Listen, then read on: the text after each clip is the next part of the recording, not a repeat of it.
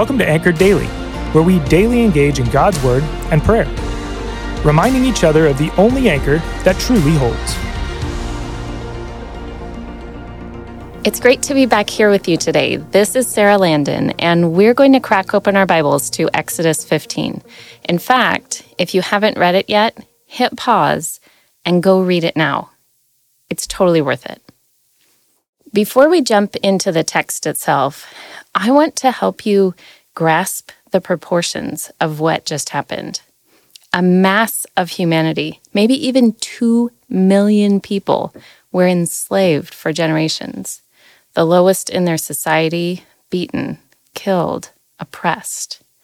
And in the span of probably two months, they discover God has heard them and will deliver them. And over the course of a night, they've fled their homes, packed up their kids and their livestock, and they're leaving.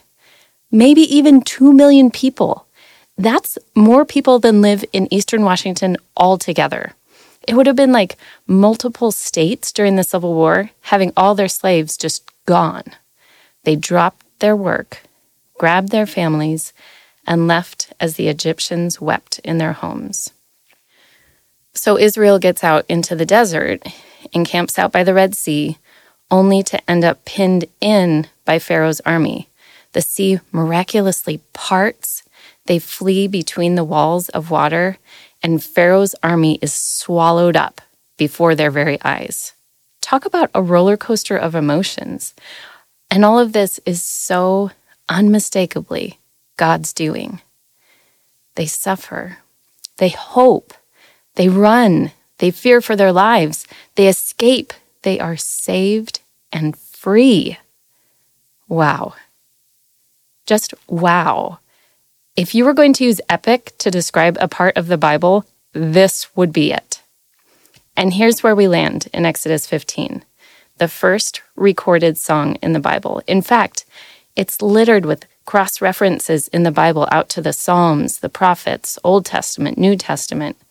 The words and heart of this song echo through God's people even today.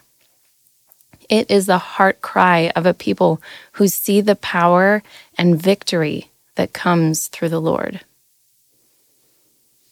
I will sing to the Lord, for he has triumphed gloriously. The horse and his rider he has thrown into the sea. The Lord is my strength and my song, and he has become my salvation. This is my God, and I will praise him, my Father's God, and I will exalt him. The Lord is a man of war. The Lord is his name. Through this experience, Moses knows God in a new way, fears, respects, and loves him in a new way. And this song is a way not only to show God his gratitude, but also to celebrate with his people, to spread the reputation of God throughout the land, but also to remember. I know too often in my life, God has answered my prayer and I move almost instantly to the next thing.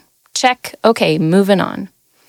So when I look at Moses' song, it convicts me to stop, remember, reflect, celebrate, and share God's victory in my life.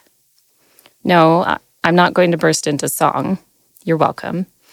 But I did take a moment to just make a list of 10 things God has delivered me from.